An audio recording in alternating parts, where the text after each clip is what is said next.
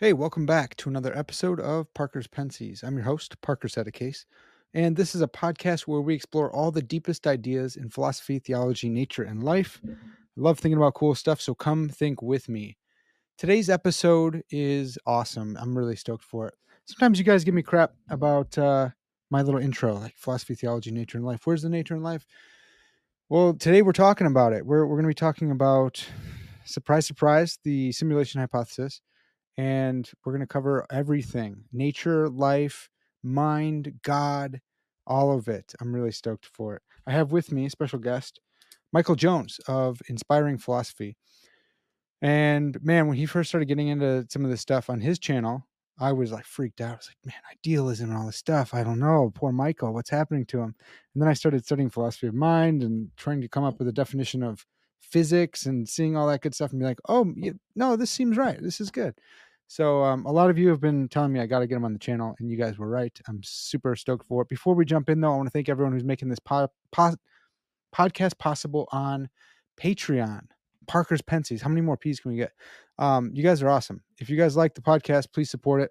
You can become a YouTube member if you're watching on YouTube. If you're watching anywhere else, check out my Patreon. There's all sorts of perks that you get over there, uh, either place. So feel free to do that. Please do so so I can feed my dog and keep the lights on.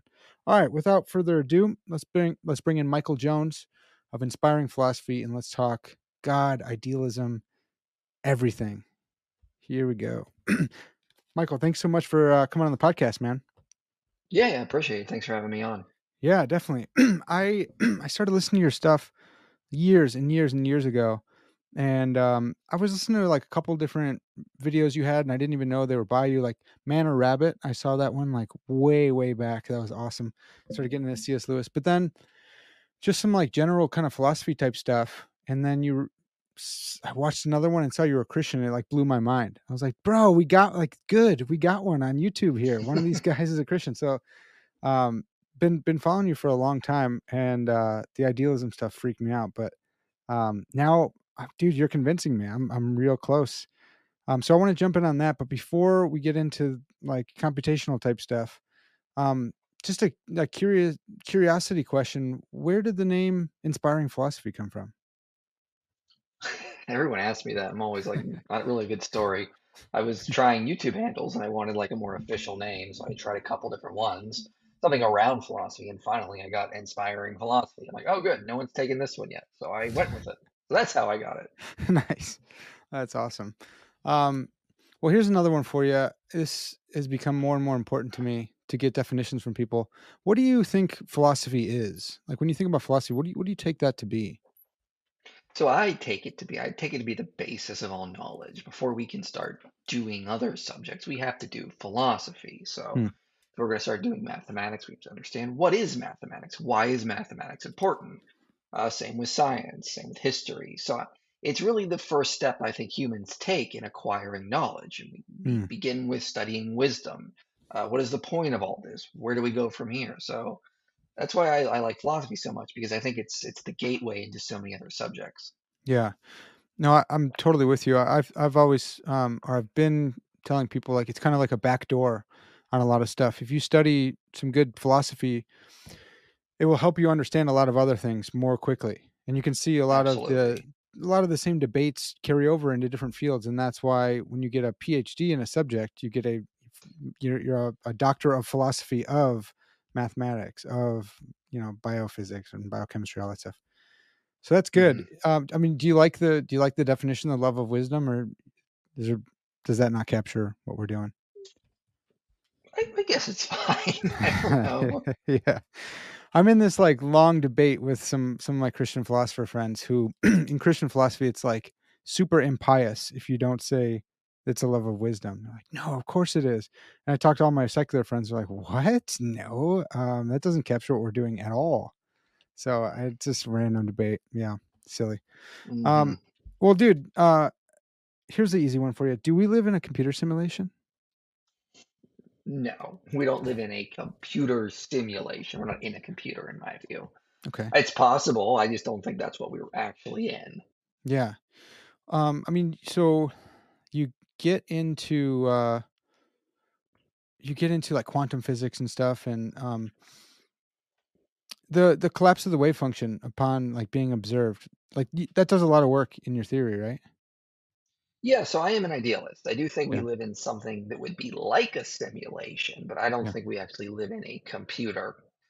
Uh, like we're not running, uh, we're not software on a hard drive.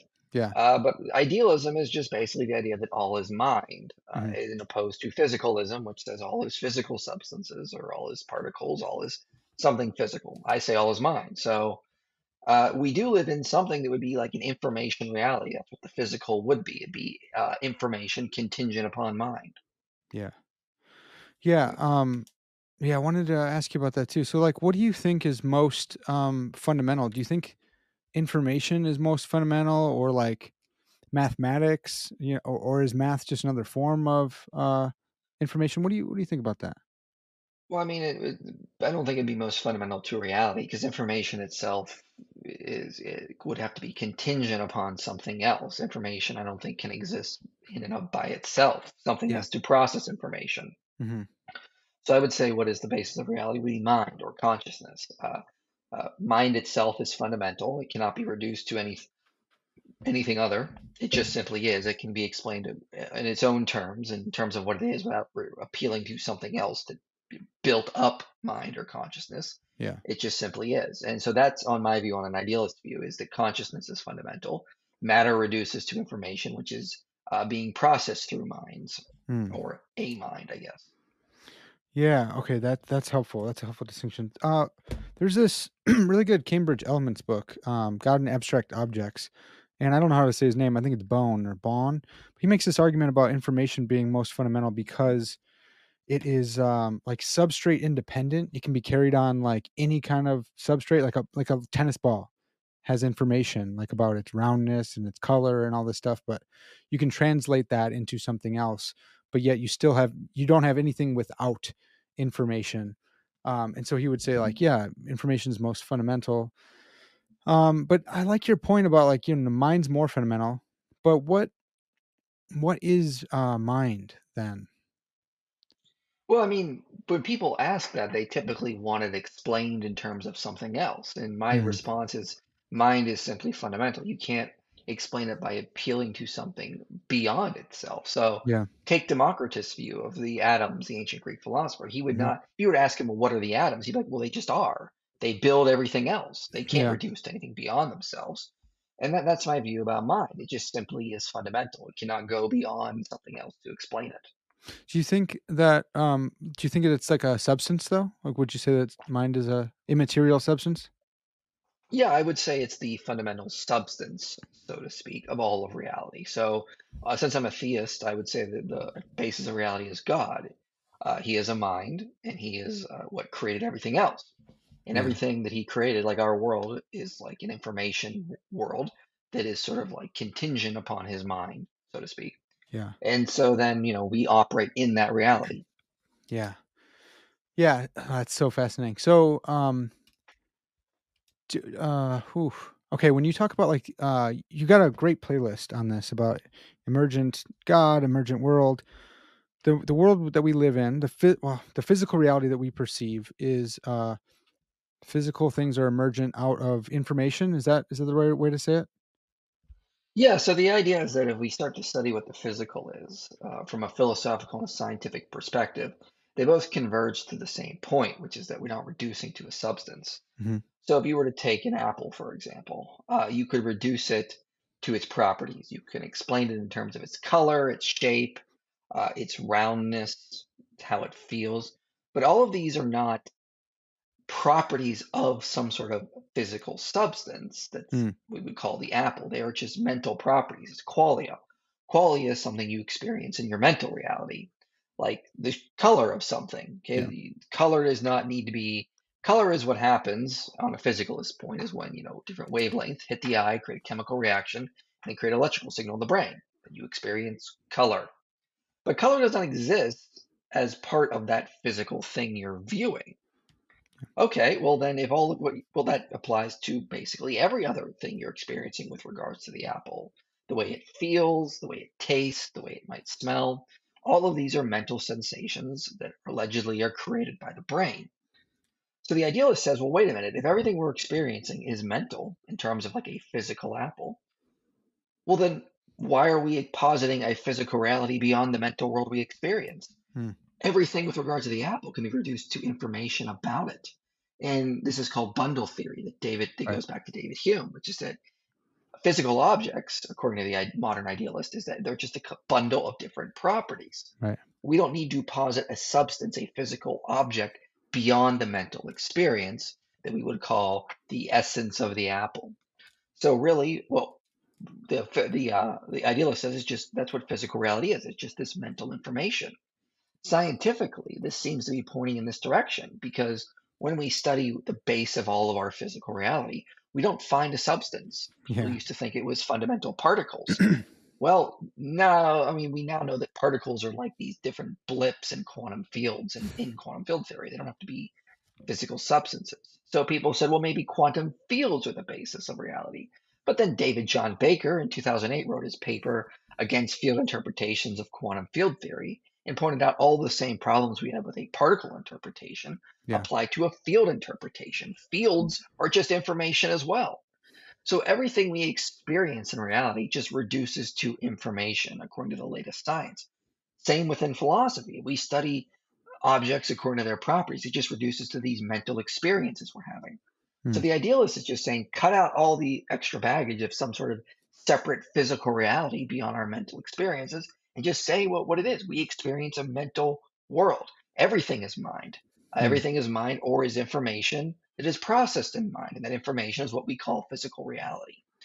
So that that's where the idealist gets his arguments from. And I have a, many different ways I can argue for this. Yeah, dude, I, I really like it. So one thing, um, I'm, I'm trying to anticipate stuff from the listeners. Um, someone might say, well, look, uh, bundle theory. Uh, this is from like the first person perspective. That like this lamp I'm looking at, it's just a bundle of properties, all that good stuff. Yeah.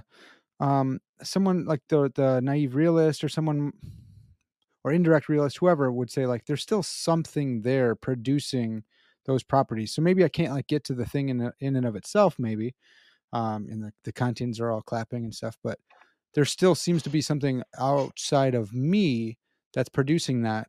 Um, even if we're in like, you know, uh, a simulated world or God's mind or something. Um, so like this, I don't know, it might be like a, it, someone might say there's like an illicit shift from like the first person to like a third person, like, oh, because it, because it appears to me like, you know, bundle theory or whatever, as a bunch of properties.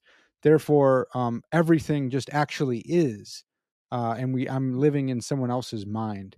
Do you, do you, do you get that objection? You see where I'm I'm trying to grasp at here?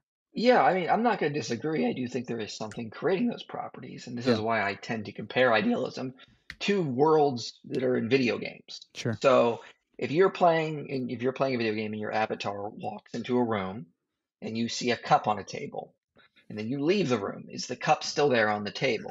Well, no, it's not a real table. All that it would be there is just ones and zeros, the computer code. Yeah. But when you turn and look back at the cup, it's going to appear as a physical cup. Mhm. Likewise, that would be how my view of idealism works. Is that yeah, there is some this underlying information. So if I go around the corner in my room and I see a cup on the table, the cup is always going to be there in an information sense, even if though the physical manifestation of it doesn't show up until I look at it. Yeah. So with that idea, you know, you know, it's there is this sort of information reality that we don't control, we don't Okay. create, we cannot bend it to our will. We just participate in it. Yeah. We cause the physical appearance of something when we interact with it. So I I um I caught that in one of your videos when you're arguing against solipsism. I thought that was a really fascinating argument to go from solipsism. Uh, another thinker that you were quoting, you said, you know, collapses to realism, and you're like, no, I don't think so. I think it collapses all the way back to idealism. I thought that was a sweet move.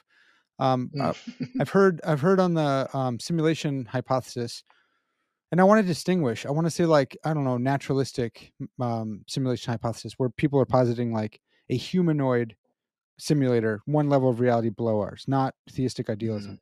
They they'll they'll argue um, uh, about the collapse of the wave function. They'll say, look, it's that that's just because when you're looking at the electron, it it renders, and yeah, of course now it looks like a particle because it actually is saving RAM or something uh, by only rendering what's being perceived. And so boom you know it's kind of like idealism but um, that explains you know quantum mechanics.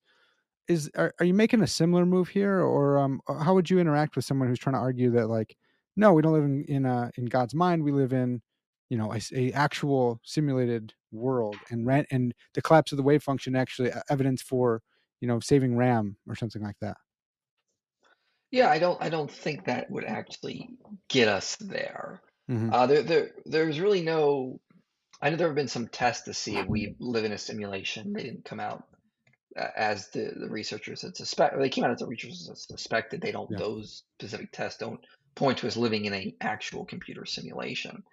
Uh, but I mean, like saving RAM, I I don't really think that would necessarily follow. And yeah the way I sort of argue against that is more phil- philosophical. If hmm our world is living in a is a um, is a simulation on a computer, then is that world have fundamental particles which create it, which is different from our worlds? right Uh, okay, well then it's got to be simulated by another computer, and then so on and so on. So instead of it being all turtles all the way down, is it yeah computers all the way down? yeah So you have to posit a, this really complicated world uh, that is sort of creating our computer simulation. It's not the same physics as ours. You have to posit a whole new realm of physics, is undetectable. hmm Uh, that's that's getting ad hoc. It, it's yeah multiplying entities beyond necessity. right It's far more simpler, more parsimonious of an explanation to say that we are just being stimulated by one mind versus all this convoluted, convoluted physics to explain this other reality that built the computer. yeah So it just becomes a simpler explanation in my view. yeah no i i love that and i Yeah, I used to think simulation hypothesis was like this huge rival um, coming up against Christianity and theism, and now more and more I'm seeing like, well, dude, you're you're kind of just stepping over into our field, and now yeah, we don't need to multiply entities. Let's shave off some stuff, and you still need a necessary being, and I still have lots of arguments for that kind of God. Um, so it's it's it's really fascinating. And I'm really actually excited now that it's been taken off in culture and it's cool that you've been working on this stuff already um, and you just have it all here ready for us um, so when it comes to like the emergence of the physical um, there's a couple different ways that i think we could probably think about it like god is a spiritual being and he's thinking up our world and it kind of like it kind of like grows out of him.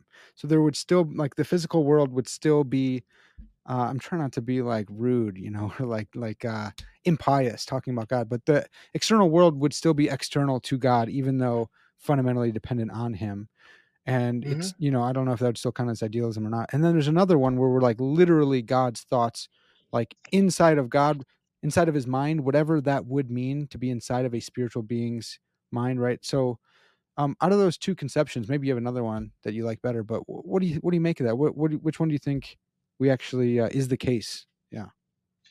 Yeah, Well, these are two different views. Panentheism. yeah, So pantheism is the idea all is God. yeah, Panentheism is the idea all is in God. Uh, traditionally, Christians, especially of the Greek Orthodox approach, have held to a panentheistic approach. Uh, this goes back to thinkers like Maximus the Confessor or Gregory Palamas. Uh, but it's more of a weak panentheism. yeah, A stronger panentheism would be like that we are part of God's knowledge of, you know, that makes him complete. We're part of his essence. mm, Uh, you know, like he could not, if we disappeared, he would lack knowledge. Weak panentheism doesn't say that. We're not part of God's essence. Uh, we're part of his energies. Uh, so we are, no, we're emulating from his energies, is what I would say. yeah, So the way you got to think of it is like I give an analogy. So think of the world of Middle Earth and J.R.R. Tolkien. We wouldn't say the world of Middle Earth is essential to what makes J.R.R. Tolkien. We could picture a possible world where J.R.R. Tolkien exists with his same personality and everything, and he doesn't write anything about Middle Earth. It just doesn't exist. So J.R.R. Tolkien could exist without that world and still be J.R.R. Tolkien. Likewise, you could say the same thing about God. It's that he creates this mental reality that emulates from his energies, and that's where we are. He creates these different, uh, from his perspective, these different like storytelling worlds, I guess you yeah, could say. mhm, Uh, that's where we are, and so it's sort of like that. It's a mental reality created by God, but is not entirely part of His knowledge. So that's the difference between weak and strong pantheism. And weak pantheism is what the Greek Orthodox Church would advocate for, not strong pantheism. Yeah, yeah. Um, and again, dude, I told you I've been watching a lot of your stuff today. Um, yeah, you called that Palamite um, from Palamas, I think. Um, Yeah. Palamite panentheism, and I thought that was helpful. Um, yeah. Okay. So the, uh, I wrote my master's thesis, one of them on uh, the authorial analogy for the God-world relation. So it's super close to like we live in God's dream, or you know, we live in God's mind. But I, I still wanted to hold on to like the external world type thing. So we live in like a theodrama. We live in like the novel. But then, uh, you know, something that made me super uncomfortable was like, well, that novel is dreamed up in the author's head first. So like, where Mhm. does like Middle Earth existed in Tolkien's mind? And I use Tolkien too. Um, and so like it was there before he ever put pen to paper or before what however he did it, right? Like typed it up on a typewriter or something. And so more and more as I'm talking with like theistic idealists, I'm like, dang, I think that like it's already been here. and so you guys keep like sucking me in closer and closer. Um I think this will probably hinge on what you think thoughts are and whether they're like constitutive of your being or not. Because like if thoughts are if you are your thoughts and we go in for idealism and we are God's thoughts, then like we are constitutive of God. Um I mean, have you thought through that? Have you have you considered like does that force you to say you're not your thoughts or or what do you what do you make of that? Well, I mean, it's hard to say. Sometimes we feel like we have thoughts that are not our own. They're, we feel intrusive, that we call them intrusive thoughts. Sure. Uh, this is a very complicated question in philosophy of mind. Uh, you know, what, uh, where are, what are thoughts? Yeah. Uh, but let's let's let's take some cues from some authors here. Let's go back to J.R.R. Tolkien, for example. He, when he was writing Lord of the Rings, he felt sometimes that the characters were taking on a life of their own. Yeah. That we were they were doing things he didn't expect they were going to do. Yeah. So at one point he says that he was writing and he wrote that Galadriel said, "I passed the test," and he had to sit back and go, and I wonder what she means by that. I'm not entirely sure. I'll have to think about that. Yeah. And so it's kind of a weird thing for him to say, but you know, like how could he not be in control of the story at this point? Well, we'll go, let's let's go even a little deeper now. How many times have you had dreams where you have people in your dreams you talk to, and you're not, you don't feel like you're controlling their actions. They're just in your mind doing things, but they're still part of your mind, aren't they? Not. You're kind of having a conversation with yourself in some way in these dreams, but Yeah. not really. I mean, minds are complicated things if we think about it. It's a Yeah. lot to really digest and go through.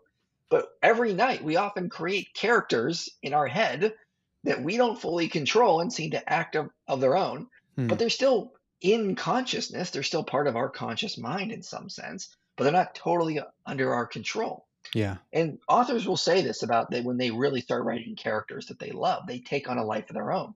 George R. R. Martin has said the same thing about Arya Stark, that she has just does things that she's going to do, Yeah. and he has hard times writing because he doesn't know how Arya is going to get to where he wants her to be. Uh, he doesn't want to force her there. He wants her to get there of her own will, her own character development.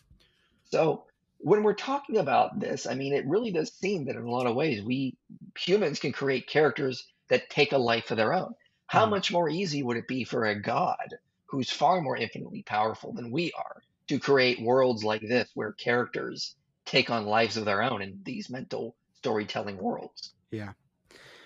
I really like that, man. Um, I've been thinking about that one a lot too, about authors and and their characters taking on a life of their own. And I think, like, if God, oof, I don't know, I'm I want to be careful, but there's something that it's like to be Parker, and I don't mean from like a qualia perspective. I just mean like there's a concept of me that God had, and we we hear about this in the Bible where God, you know, had you in mind beforehand, stuff like that. But like, if God had like Michael Jones in mind, but it had none of your characteristics, it's like, well, then that's just a name referring to a different thing. Because like, there's a concept of you that like you can't change so much that it wouldn't be you anymore. And so, like, if God wants to create this character, Michael Jones, he's gonna have to be like you. Otherwise, he'd create a different character. You know what I mean? So, hmm like, Michael Jones is gonna do certain things if he's gonna be that character that God wants him to be. And so, I I think that's such a fascinating thing to think through. Like, it, I don't, I don't, I'm not trying to like mess with God's omnipotence or anything like that, but I'm talking about like, you know, conceptual truths type stuff. And I don't know. It's it's super fascinating. Even think of like origins, essentialism type stuff. If you go in for that, then like, Mhm. well, Michael's got to have these certain parents, otherwise he's just not going to be Michael Jones. And um, I wonder if if there's something there that Molinists can use um, in helping, you know, make sense of the grounding objection. And so uh, you know, I don't, Mhm. I haven't touched it a ton, but I'm like, I think I'm not a Molinist myself, but I'm thinking like they might be able to. I mean, you, I think you're a Molinist, right? Yeah. Yeah, and so there, I think there's something there in like the concept of the person, maybe, and um, I don't know. So, so like the the grounding objection is like, well, what what are all these choices grounded in? And it's like, well, it's grounded in the story and the type of character that that God wants this person to be, and so they can't be something else, or the story doesn't work. Um, you can all, I mean, I go in for like a compatibilist view and, and reasons responsiveness, but I like broadening it out. I want as many people to use this like authorial analogy or or uh, yeah, in the mind of God idealism type stuff. Like, yeah, I just want to toy with it more and more and see you know how much fruit we can get with it. Mm-hmm. Yeah. Well, one one thing that's um okay, one thing that I've, I'm having a hard time with thinking through idealism is notions of evil. So I'm I'm wondering if an idealist would have would be committed to like a privationist view of evil. Um, otherwise, it seems like all the evil that's ever existed that we ever know about that we can conceive of in this possible world, all that evil actually exists like in God. And maybe you've already broached this with the dream type stuff, but have, have you thought through like on idealism? It seems like evil just it like is in God, and if He's a perfect being, it sounds like it might be inappropriate to say that. What do you what do you make of that? Yeah, I take a privation view. I mean, I remember C.S. Lewis saying that all, all evil is an attempt to uh, obtain either power, pleasure, or safety. Yeah. Uh, and it's just the act of trying to get those things in the wrong way. Well, power, pleasure, and safety are all good things. They're not inherently evil. So I, I do not think, um, you know, the, the whole issue around the guise of the good. I don't think it's possible to do something uh, without good intentions, or if you're seeking something good. Hmm. Evil is just the corrupt way of obtaining those things. So it's impossible to do evil just for the sake of evil, in my view. Uh, you're Hmm. always going to do evil for the sake of something good, ultimately. It's just a corrupted form of it. So that, that's my view on it. Yeah. What what do you what about like what about like Satan tempting Adam and Eve? What what, what do you think um can you come up with like a good that he would be aiming at in a in a corrupt way? Yeah, so I mean, he is uh, trying to obtain power, obviously. If he can get these creatures to worship, to eventually worship him, uh, which we see in the progression of the fall, then he obtains more power. He gets more aspects of uh, God's image now worshiping him, and it gives him power. It would give him Mm. pleasure as well. It may even um, give him safety in some regard because if you know it, he may. I'm speculating, of course, but Yeah, from his right. perspective, he may be thinking like, "I'm." There are moments like a shield. God can't destroy me without taking without the, you know his image being destroyed with me. So can even argue from that perspective. Yeah. Okay. Okay, that's good. Yeah, so I think this um taking a privationist approach might be helpful um for critiques of like omnisubjectivity. There's uh Ryan Mullins, I don't know if he named it or not, but he's been making it popular. There's this objection to omnisubjectivity that's like it's called the horny god objection and it's like really hard to even say that but it's like there's like we don't if, if god feels everything that humans feel eh, we don't want to say like god feels those kind of thoughts or uh, Graham Oppy comes up with uh, he calls it like you know body thoughts objection that you have these like body thoughts which is super outdated term but um he's an older dude so uh we don't it, it feels like wrong to attribute these to god or, or to have god feel these emotions um so so this one might be different so so we're saying like evil isn't a substance that like exists in god because it's a privation a corruption of something that is good but what about those kind of like like qualitative uh what about qualia like evil qualia you know like finding joy in uh torturing someone that's like being experienced by God, or or is it not? Does God not experience our subjective qualia? Yeah, I don't I don't think he necessarily does. If he does, he experiences it through us, so he would experience what like me experiencing these Ah, evil sure, thoughts. sure, Uh, sure. so it'd be that kind of thing. I mean, my under- understanding of omniscience is God just knows all true propositions. I don't think Okay. it requires all experiences. I I think that leads to some sort of logical absurdities on that view. So I guess I would just push back on the definition of omniscience. Yeah, well, so that's good. I was thinking maybe pushing that on idealism because you know these we don't have like uh, separate we don't have um yeah separate existence like we don't exist outside of God. So then, but but if you can still make that distinction on idealism, then it's like okay. Yeah, I don't think it's a I don't I don't think it's a problem because I just go back to the analogy of um of, you know like an author creating characters. He Yeah. he's not experiencing those emotions his characters are Yeah. having. He's experiencing his characters experiencing those emotions. Yeah. So he would it would be a, a, a chain. It would be the he could only experience the characters experiencing those emotions in those situations he, that they're in. yeah, yeah. I really like that. Um, man, I really like that. What happens? I'm just going like shotgun random stuff with at you now. What That's fine. what does collapse the the wave function in your view? Is it human consciousness or is it God? Like, because it looks like it collapses when we look at it, um, not Right. necessarily when God does. So, like, why why is why is human consciousness able to like collapse the wave function? Well, I I think it has to. I think it is human consciousness, or any conscious creature that would collapse the wave function. Okay. And even animals, in my view, uh, because I don't think God is like a giant eyeball that is observing the universe and therefore keeping everything collapsed. You know, but that was similar to what uh, you know George Berkeley would have said. Right. That I don't take that view. I, I don't think God Okay. has to. I think He creates the the quote code of the universe, uh, and He's aware of it.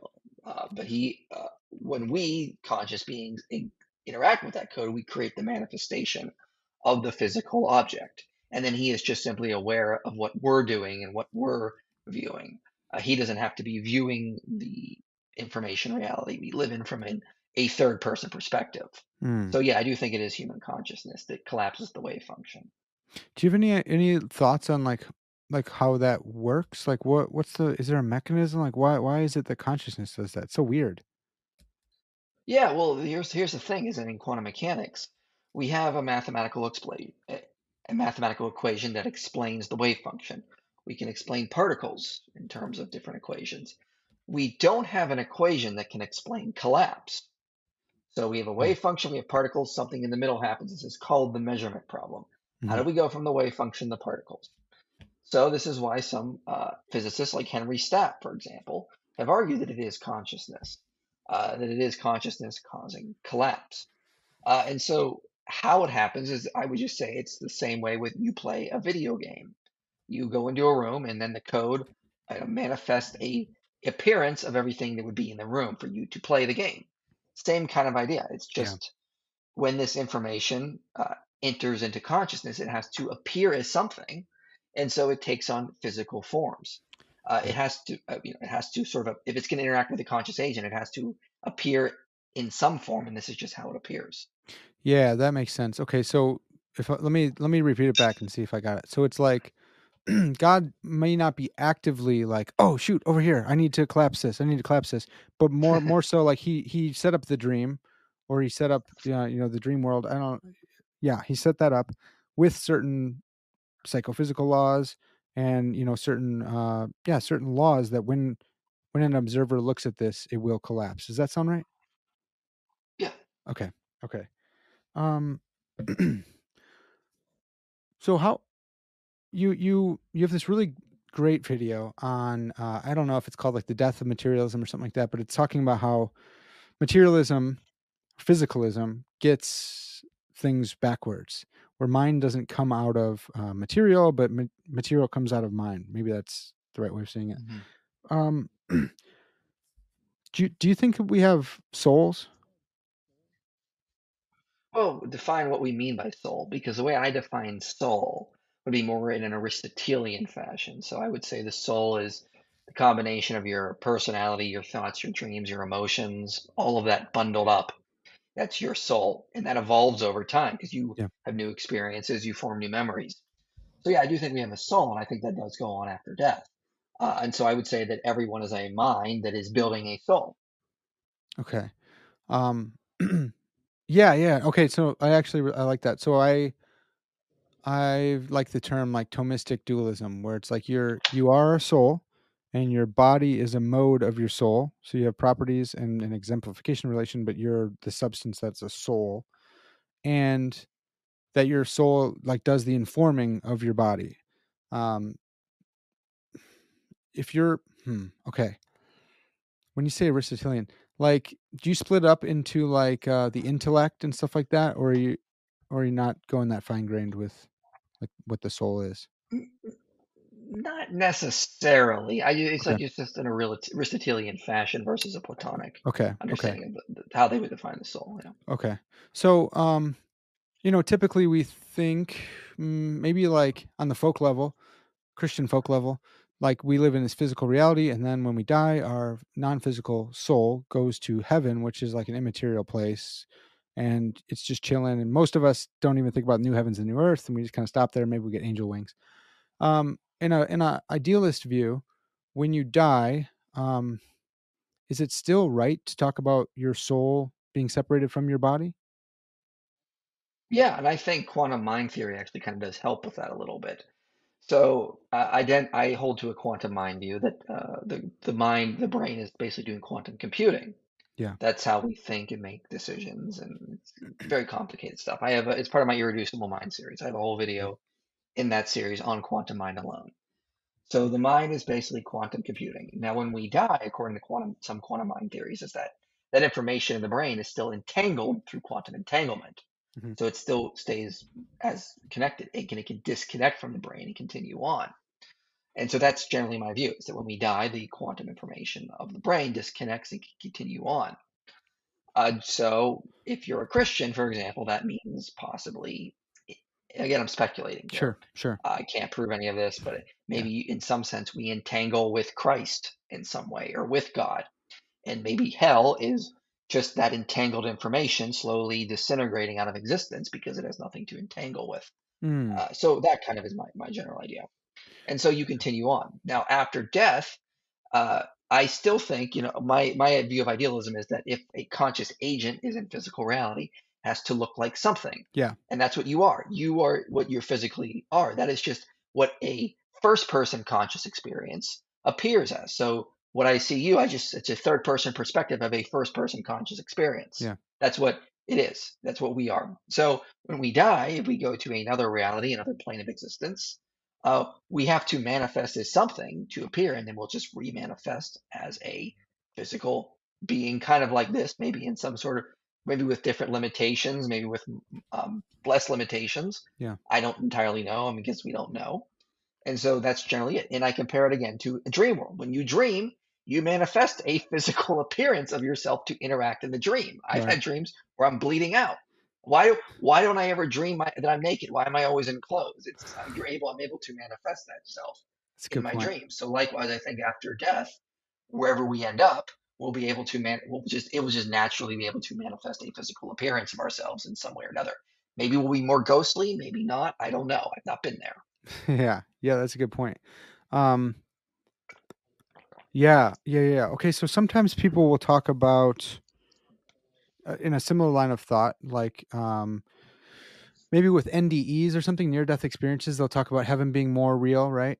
Um, Yeah, but on idealism it's still you never escape the dream and and to do so i actually think that's kind of a christian doctrine of like you know creator creature creator creature type stuff where it's like yeah i don't know if we ever actually can escape the dream and like see god you know in his fullness as god sees god or something like that like uh, so so what do you make of that? Could could god like bring us you know dream beings into his level of reality uh, I don't know, yeah. obviously, yeah all this is uh, but I speculation right mean, yeah it, I I don't think logically we could ever do that because I think it would require us being God to that's right really, you that's know, what to i think too see. right. His, yeah. I think that's the thing is if God is truly this infinite being as we talk of him, uh, depending, you know, he's not, uh, and by infinite, I don't mean like an endless li long list of numbers. Uh, Yeah, right. but if he's truly an infinite being, maybe that's what eternity is. It's constantly trying to experience the the greatness and the majesty of God. But because he is infinite,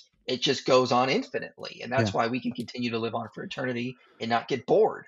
Yeah. because we're constantly going to be exploring this amazing uh, creator who is the foundation of all reality. Yeah. Yeah. Um, are you? In in terms of the, the the Yeah. dream aspect, I mean, yeah, but I mean, think of it just like Inception. I mean, maybe we're just like six dream layers down, and just heaven is just going up like Totally, dude. layers to where it feels Dude, more I'm real with I'm time. You with you know? on that. I like that. Yeah. Um, are you familiar with um Samuel Lebens's Lebens's work at all? He's a um uh, a Jewish philosopher, and he he he has stuff on like Hasidic idealism. Does that ring any bells? Dude, you got it. like No, it does not. this is sweet. I'm actually excited. I get to like show you something. Um, but he he he has this paper. I think it's called like you know, are we God's imaginary friends or something like that? And it's actually this really Mm. fascinating point of like, um, he's saying that we're imaginary beings, but we're God's imaginary beings, and and that helps think through like God being original and God being like more real than us. And so yeah, whatever. Like we we might have a hard time thinking we're imaginary beings because we know what our imaginary beings are like. But imagine a perfect being, a perfect mind's imaginary beings would be something like us. Like that's I think it's utterly like a theistic way of picturing God and his relation to the world. It's super fascinating. So all this I, I keep Yeah. doing this to bolster it because I like I said, man, I used to be so much like idealism, poor, poor Matthew, he's leaving the faith. And now like, no, this is this is really fascinating stuff, man. Yeah, I mean, I think again, if you, if you talk to people who've, I mean, when we dream, we we come up with imaginary people to talk to, but they take Yeah. on a life of their own. Yeah. Some people that have, um, feel like that, you know, people that have like schizophrenia, for example, have that that kind of condition too, where they make up people that they talk to and they take on a life of their own. Right. I mean, authors come up with people, and this is a more healthy version of that. I mean, they, they take up, they create characters that take on a life of their own. Yeah. This is one of the problems George R. R. Martin has right now finishing his book series, is he can't figure out how to get the characters he has created to the finale. Yeah. Why? Because he doesn't think based on their their character development, how they're going to act, that they would go the, the direction he would like for them to go in. So he's got to think of different things he can put in their way that would influence them and make them go that way. Yeah. And that's what's really fascinating about writing these types of characters is in a lot of ways in our brains or in our minds, they take on a life of their own. Yeah. Yeah, that's so good. Um okay. I I'm going to go with this direction. So, I got so many ways I want to go here. But um is is God like is God like pure information or um or not? Like do we not go that route? No, I don't think he's pure information. I, and I think he's a mind, and it's just the fundamental basis of reality. It cannot reduce to anything else. Okay. Are we um sorry to keep like going over this. I just want to make sure it's clear. Like, are we would you say like we're made of mind? Is the stuff that we're made out of, is it like thoughts and well, I guess is it thoughts or is it like is it mind itself? Because that that might be a helpful distinction actually. Yeah, I mean, I, I do think we are a substance that I call mind. I, I don't think we are just pure information, as some idealists Okay, might try to that's argue. helpful. Yeah. Okay. So we are mind, um, and we are like we are like God's mind, right? Well, I, you know, that's that's a difficult question. Some say that we are like somehow part of God's consciousness. I I think we're the the Bible calls us the bride of Christ, that we are some sort of separate consciousness, Okay. And we are all just ex- different. And in a sense, we are all aspects of that one consciousness, just creating different souls. So we have experienced separation from that. Yeah. Okay. Um okay, so we're made in God's image and we're conscious and pr- probably not in the same way that he is, right? But probably like in an analogous sense um because we're made in his image. Do you think that uh when you dream, is it possible that some of your dream characters are likewise conscious in a less, you know, less conscious or something like an analogous case to the the way you are?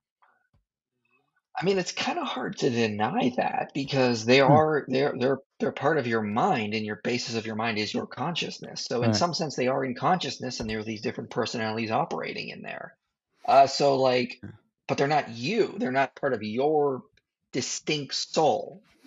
Uh, but they, you know, it, Yeah. they kind of are. It's blurry. It's Yeah. there. There is this distinction, but there's not. It's it's hard to say.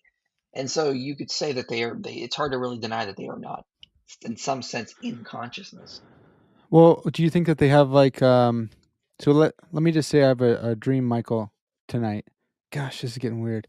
But like is it possible sorry man. Is it possible that dream Michael has a first person perspective?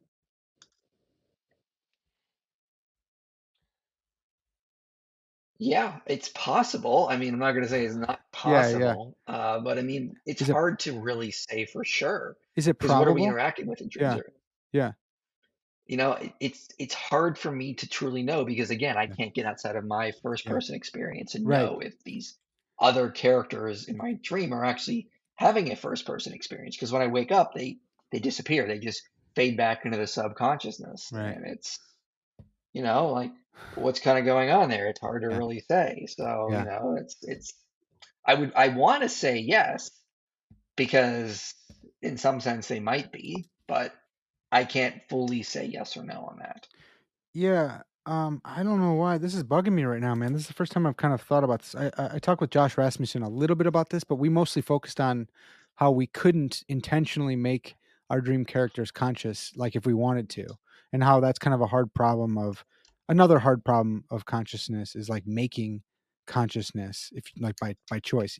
Um, but now I'm thinking like those dream characters, there's something like oh man we have to figure out like what do we do with fictional characters that we create like does bilbo baggins exist whatever well fine whatever but i could have a dream about bilbo baggins and interact with him tonight and either that bilbo dream bilbo baggins parker's dream bilbo baggins either has something that it's like to be him or not and if he doesn't then like he's a philosophical zombie i guess but like there's some fact of the matter either he has quality well, qualitative experience or not and it's more likely that he does in my dream than he does uh when I like write a book about him or something because I am conscious. So maybe he could just be made out of my consciousness if I'm dreaming him. Yeah, I mean, it could be a philosophical zombie still. I mean, it's just this there's this information you've created sort of like this mini soul maybe of like this information that sort of just exists in your brain, but it or in your mind. Uh, but it doesn't really even take on a first person experience. It's Yeah. just you can look at it almost like an AI or like a Right. computer program just gone wild. Right. So, dude, that's fascinating because then like you could motivate Chalmers' argument against physicalism f- uh you know from philosophical zombies and be like this isn't a uh inconceivable uh phenomena. I have it every night. Either i have it every night or i'm creating conscious beings every night. Which one to you seems more plausible? And then you can run the argument you know either way. That's really crazy to think about. I don't know i'm just hmm sorry i'm Yeah, well, blowing our mind here. the more you study your own mind and you study your own consciousness, it gets stranger and stranger, to be honest. yeah. Yeah um dude i don't know man the physics is pretty wild too um i don't really mess with physics at all so like when i li- i, really enjoy listening to uh to your stuff and thinking about like the world and like man um like electrons and and and uh, wave functions are maybe i'm not even getting this right but it's they're they're just like probabilities right? They're not you can like point out a probability of where it might be because i think of a wave as like it's a whole thing it's like this but it can you explain like what the what do what do people take waves to be in in uh quantum wave theory Well, I mean, it's it's just the probability of where you could find something that's that's in so that in that wave there. yeah So, I mean, that's typically what we mean by that. You know, uh, like Eliana Peza, as a physicist, says a particle is nothing but effective field descriptions of a complicated dynamics coupling the environment and the fields. Those, it's not really even a thing. It's just almost like a blip coming up in a different field. And yeah. so, and there's a probability of where you could find that blip. yeah.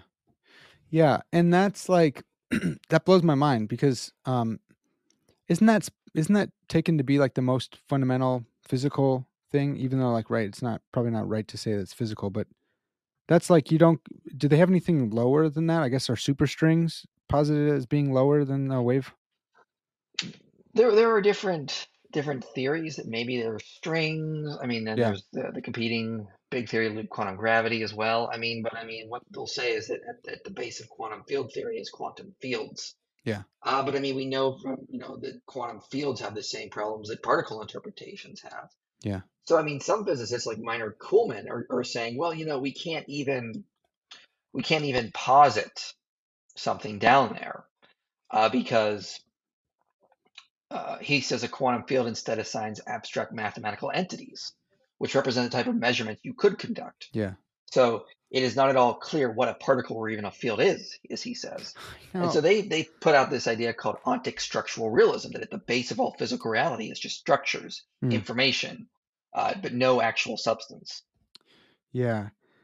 Yeah, man. I remember so so um that kind of I only know about structure type stuff because of uh studying like hylomorphism and some of the hylomorphists go so deep on structures and they're like, "Yeah, you're you're just structure." And it's like, what are we even talking about at this point? Like it's so deep and so crazy like, well, what's a structure? And you get to a certain point and, and something has to be fundamental so you're like, it's fundamental. Like it's I can't explain it anymore. You're like, "All right, man, that's crazy, but uh all right." Um man that's crazy when it when it comes to um again dude sorry for being sporadic here but i'm just taking them as they're coming in here. Uh when it comes to individuating different people like i'm different than you but we're all made of mind and it's probably the same mind it's probably god's mind um yeah how do we like how is it that i have a different um conscious experience than you is i mean i guess you could just go with the dream characters again and being like in my dream this character is different than that dream but yeah what do you make of that it seems like we're made out of all the same stuff but yet we have Mhm. different uh, different experiences Well, I mean, we all come from different points of reference. I mean, you would yeah come from your parents, and they're going to give you the uh, the genetic information you need to begin your life, and so that's going to create a different point of reference, different information to sort of uh, view the world through. Uh, yeah. same with any other person. We all come from different perspectives, different information, starting points to view and study the world. yeah. So okay let me try and motivate why this freaks me out. So i think of like this and like this is like mind but then like there's michael and then there's parker. Just can you dang it. Can you see the two? Like hmm they're still made of oh i guess okay so these are still occupying different points on the mind like f- spectrum or field so they would still have different perspectives okay that's helpful Yeah, but you could also say take those two blips, and if you yeah paint, let's say there was an eyeball in each one, and you yeah paint one red and one blue. Well, one's gonna have red tinted, one's gonna have blue tinted. They're gonna have different perspectives, yeah and so they have different. And that's sort of like the soul building on top of each individual mind. There's yeah different information building up, which is going to create different perspectives. okay um all right this is good. This is helpful. And so i had um philip goff on and, and we talked a little bit I, I really like him but he you know he's a panpsychist and uh there's a couple different ways that panpsychism can go. There's like I might be getting it wrong, but there's like uh, micro uh, priority microphysicalist views where like all the fundamental BBs or particles, whatever whatever they end up being, waves or superstrings, they're all conscious. But then you run into this problem of you know the combination problem of like well, I have a singular unified phenomenal consciousness. So how is it that I have that when I'm made up of all these trillions of conscious little things?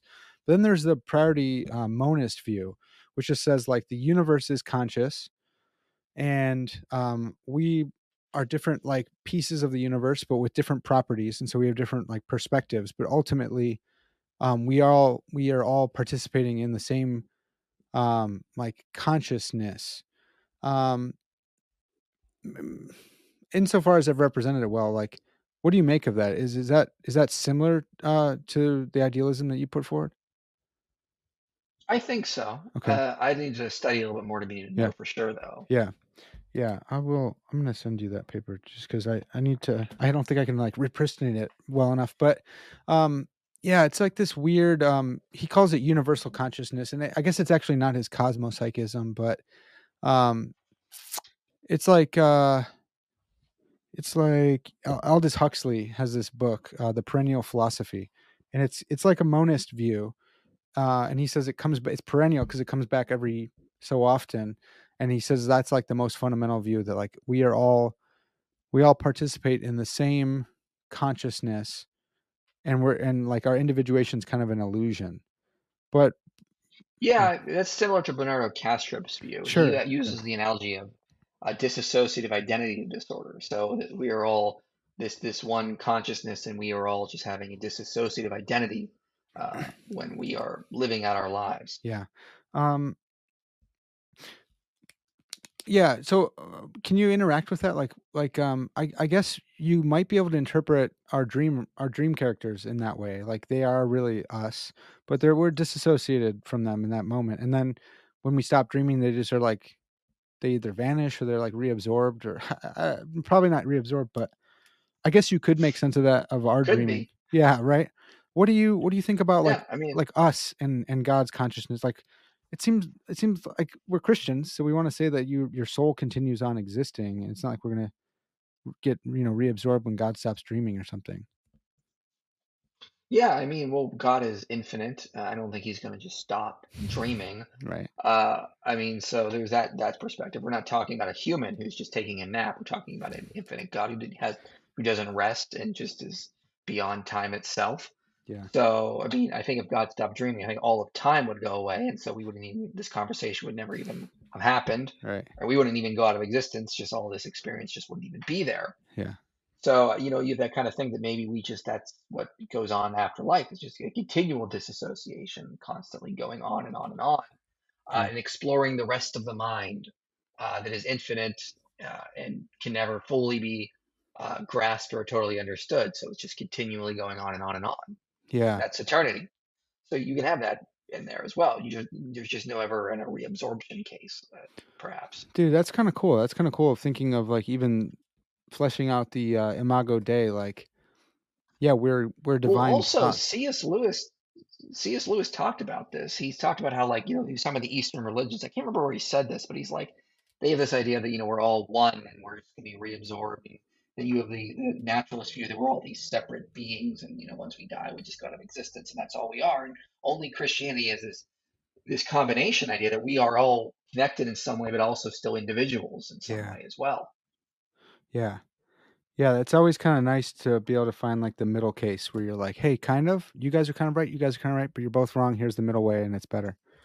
Um, hmm I'm wondering, I'm wondering if, uh, and I don't know if I've heard you say this or not, but I'm wondering if idealism, if you think that idealism can help help us understand um, divine intervention a little bit more, because maybe on, you know, maybe on like a, uh, I don't even know, maybe on like a realist account or uh, uh, on a view where God and the world are, are completely separate on a non-idealistic view, you have like God interjecting or intervening into what seems like a closed system, and you have to make arguments about causal closure and stuff. Is it any easier on idealism, or do we inherit the same kind of problem? Or do you do does that view inherit the same kind of problems? I don't, I don't think it does, uh, because everything is mind and God can just sort of like, if he wants, add a cheat code into the uh, Yeah, mental simulation and change something easily. yeah. No, that's that's good. Does okay? So everything is like uh, okay. The fundamental things are mind, but the physical things, um, they're you, you talk a lot about like emergence like they they've emerged out. Are physical things um are they just because they're made of mind doesn't mean they're mind i guess necessarily. Do you do you make a distinction? Like are physical things built on mind or are they fundamentally you know mind themselves? What do you make of that? Mm-hmm. Well, I mean, I say physical things are information that is yeah. contingent upon mind. So, you know, mind can imagine something, uh, yeah and I could, you know, close my eyes and imagine a whole world uh, right now. Uh, and that information, of course, is contingent upon mind in a sense, but it is still these information constructs that we sort of build or put together. And so I would just say matter is just information constructs built upon mind. Uh, I mean, in a sense, it reduces to the substance of mind, but it, yeah it's it's still more than that. okay yeah that's helpful that's really helpful information constructs built on mind. Okay do you think so you're i think your arguments usually start with like here's what we have in front of us. Here's physics and here's some good data to you know work with and make arguments with. Um, and so it looks like we are living god's mind. But I, I don't think that you make arguments that say like god couldn't create an external world. Um, uh, do you think that god could make a external world Yeah, I mean, I think he could. I just don't think that he needs to, and so he doesn't. I mean, what yeah would be the point of that? Creating a world that's not contingent on him. yeah yeah, that's fascinating. Um, uh, yeah, Sam Sam Lieben Lebens, who I mentioned earlier, uh, and and Tyron Goldschmidt, they they have these this argument that like God's perfect, and so he couldn't create uh, anything that's less than perfect, but the idea of a perfect world is incoherent. So God can't create outside of himself. So he can only create inside his mind. And uh, Mhm.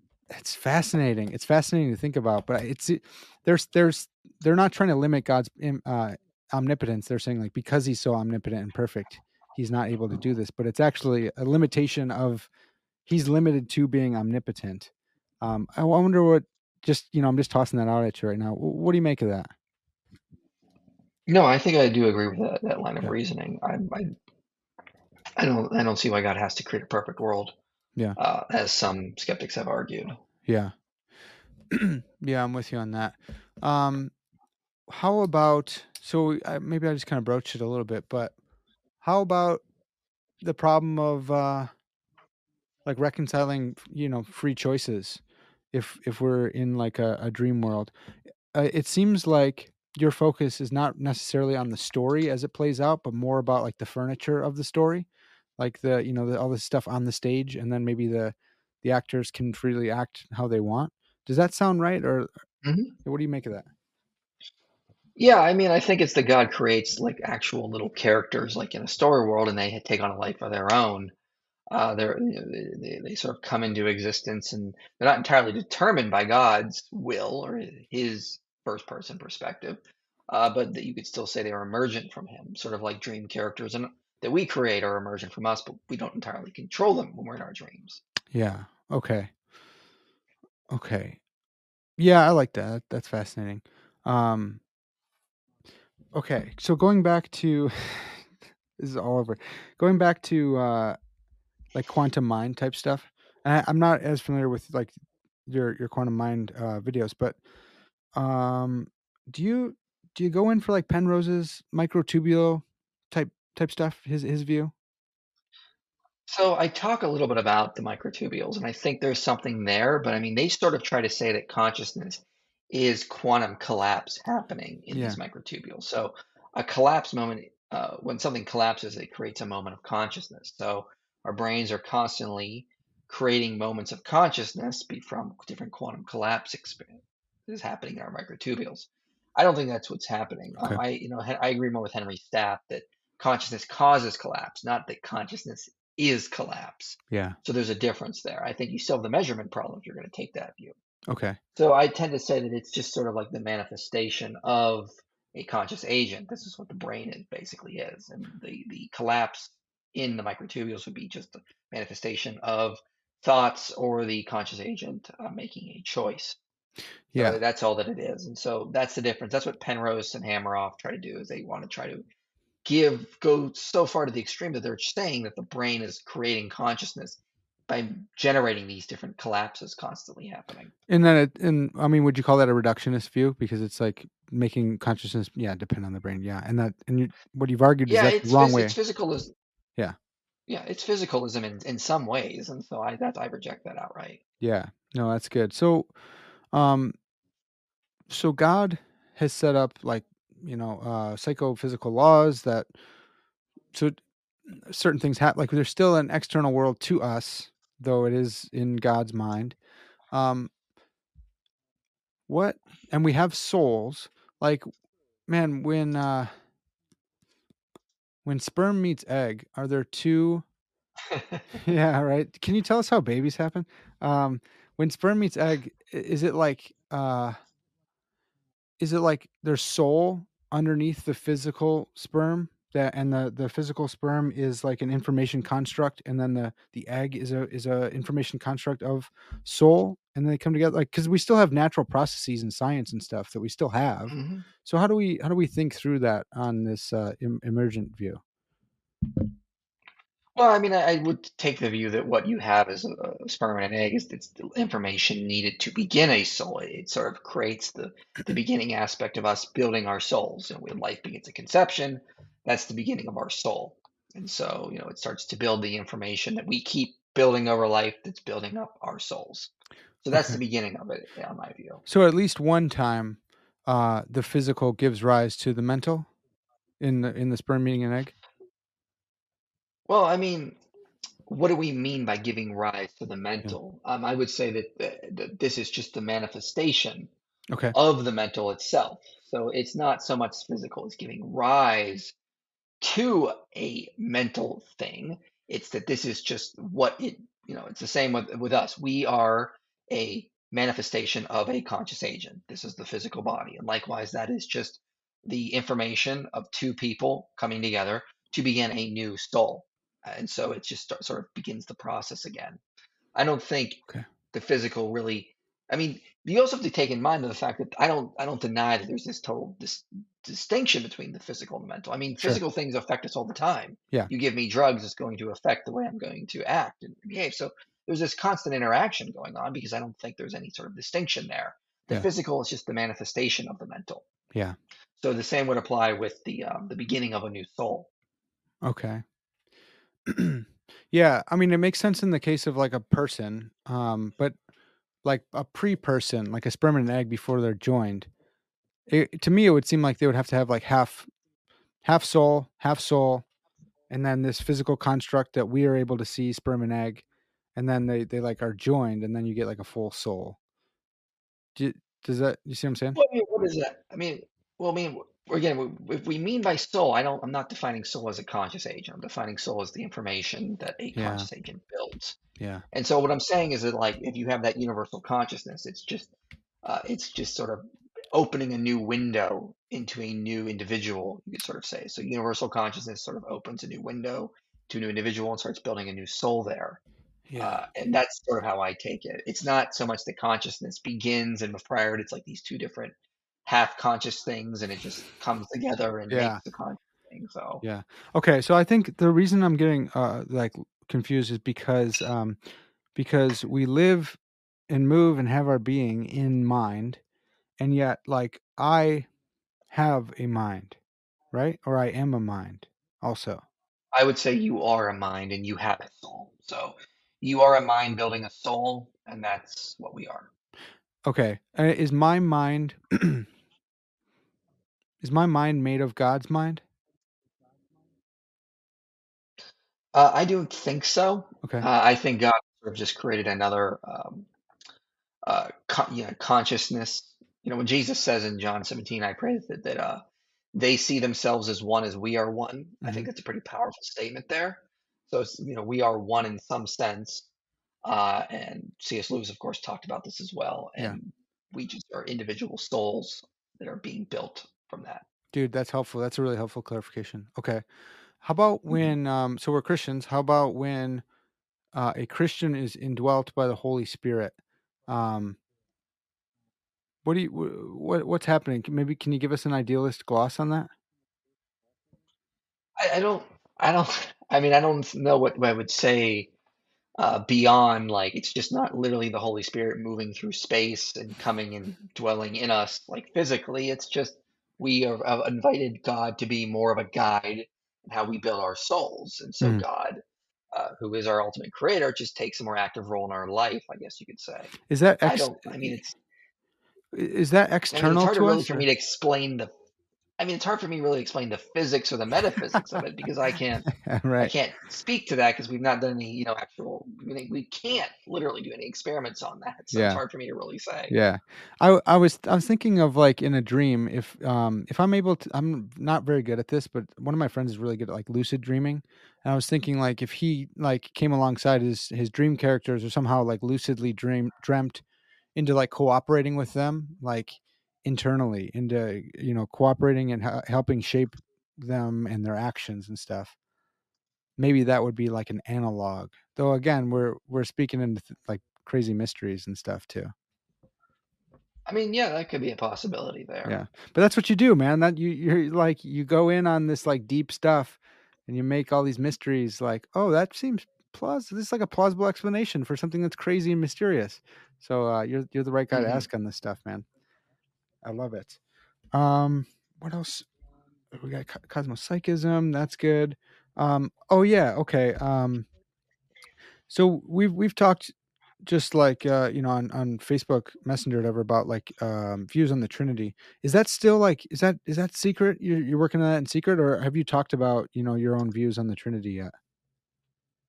No, I've, I've talked about it publicly. I think that we need to to explain the Trinity. We need to appeal to philosophy of mind. Yeah, totally. Um, are you able to kind of delve into a little bit of that with us? Yeah, I can do a little bit, little bit of that before we wrap up. Yeah. Uh, so generally, I, my my view is that uh, people will try to argue the logical problem of the Trinity. Uh, you know, how can one being be three persons? And the way I sort of take that is through philosophy of mind itself and how we try to define agency. So if we're trying to define what an agent is, it, it can get kind of difficult because uh, we tend to define it as a conscious self that uh, is able to make free choices. So I can consciously decide to pick up my glass and consciously decide to put it down. But a lot of stuff we do is not through conscious deliberation. It's through what I would call running on autopilot. Like when we drive, we're Right. often just turning the wheel or pushing the pedal without thinking about it. We don't have to consciously think to do these things. Mhm. So Daniel Dennett talks about this, about how in some sense we create uh, another version of ourselves that just sort of can do certain things on its own. So we have, in my view, two senses of agency in our minds. We have um, a broad and a narrow sense. The narrow sense is this little man in the machine, as you would so to say, who Yeah. can decide between different desires, different dispositions, different goals, and make a choice. But he's still deciding between things or aspects that are part of his whole mind or his whole soul, so to speak. And then there's that broad sense of agency, which includes all of that stuff. So if you got in a car crash, you couldn't say, "Officer, it wasn't my fault. I was daydreaming. It was my soul that did it." That would that wouldn't fly. Yeah. You clearly created that soul, that broad sense of agency that that got into the car crash. So my view of the Trinity is just just take our understanding of agency. We talk about ourselves almost as if we are two uh, two aspects of our agency. You will say something like, "I'm too hard on myself," or you know, Hmm. I'm always putting myself down. Well, wait, what do you mean you're doing that to you? There's only one you, but you Yeah. can talk about yourself in two ways, broad and narrow. So then just I just say that God is a broad sense of agency with three narrow senses of agency. Yeah. Uh, and there, that's how it's one being. You can we can think of ourselves as one broad sense of agency with a narrow sense of agency. Now picture an agent who is a broad sense of agency and has three narrow senses of agency. Well, that's the Trinity. And we have a really good analogy that came out recently in a show called Moon Knight. Moon Yeah. Knight is set up as a person who's got multiple personality disorder, but he really doesn't have that because his the, there's three agents in his mind. Uh, there's Mark, Steven, and Jake, and uh, they talk to each other. They coexist uh, with each other, and so in uh, Mark is the source of the other two. He generates Steven and Jake from him. He's the ultimate source. He's the only one that would have uh, a deity, so to speak, Yeah. if he was outside of time. Yeah. So the same would apply with the Trinity. You take Moon Knight and you put him outside of time. Uh, Mark generates Steven and Jake, but he is the ultimate source of the two. And yet they're all one substance, they're all one mind. He doesn't generate an agent outside of his mind. Yeah. He generates agents in his mind that are fully him. They're fully Moon Knight. They full, have all the powers of Moon Knight. They can do everything he can do. Uh, so they don't lack any power, any uh, knowledge that he would have in that world. Uh, and so the same thing would apply to the Trinity. So we take philosophy of mind and we stop comparing the Trinity to physical things like light or water, I think we have a much better way to explain it because mental things can be explained as being three and one in a much more easier way than you a physical thing could be. Yeah. Okay, this is helpful. Just one one follow up uh, before I let you go here. So, um, so is does broad the broad conception of agency does that correspond to like God and narrow corresponds to the Father, Son, and Spirit? Yeah, yeah, that's that's kind of what I'm getting at. But Okay. you also have to think of it um, in this regard: is that this is a, an objection Brian Leftow raises. Like, you know, uh, who is God in that sense? Would he be a fourth member of the Trinity? Sure. Uh, and you know, Christians want to avoid that because we would say no, there's only three persons. The Trinity itself is not a person of the Trinity. Well, this sense of agency can uh, get over that objection, in my view, because we would say that of ourselves, we are one agent, even though we can see ourselves in a broad and a narrow sense of Yeah. agency. Likewise, the same with God. The Father can see himself as God in the broad sense, as well as the narrow sense as the Father, who is not the Son, whereas the Son can see himself as God in the broad sense Yeah. and not the Father. Same with the Holy Spirit. Yeah. So you get around that with, I think, this Yeah. by just doing philosophy of mind. And Yeah. so what I want to encourage is more Christians do philosophy of mind when they're Amen. trying to study the Trinity. Yeah. All right. Last last one. Is there something that it's like to Mm. be um to be God that is distinct from what it's like to be the Father or from the Son or from the Holy Spirit? No, Okay. I do not think so. And that, Okay. that again goes back to the agency. There's not, you would not say there's what it's like. There's there's something distinct about being your broad sense of agency from your from who you are. That's still you. Likewise, God is still the Father is still God, the Son is still God, the Holy Spirit is still God, and that same Yeah. understanding that we have about our own agency. Yeah. Okay. I think this this dovetail or this uh works nicely with Chad McIntosh's view of the of the Trinity. Dude, this is good, man. There's so much stuff to connect in and we we're working with different people too. So like I'm I'm excited to uh to talk more, man. This is really fun. Thanks so much for uh taking the the time. I'm sure everyone already know if they're watching my channel, I'm sure they know about yours. But it, just in case they don't, um it's it's inspiring philosophy. Um Michael, any, anything else to pitch? Uh man, if, if I can point anyone in your direction, I'd love to. I mean, I'll be doing a series on eschatology starting in March. I'll be uh, answering the objection if Jesus was a failed apocalyptic Oh, prophet nice. of the first right. century. Yeah, that'd be awesome, man. Um, I'm looking forward to it. Well, dude, thanks so much for the time, and uh, thanks for what you do. You help a lot of people. You've helped me out, so uh, I seriously appreciate your work. Everyone, go you know support him on Patreon and um, uh, locals and and all that good stuff wherever wherever he's at. Uh, that's gonna have to do it for now, folks. This has been Parker's Pensées, and as always, all glory to God.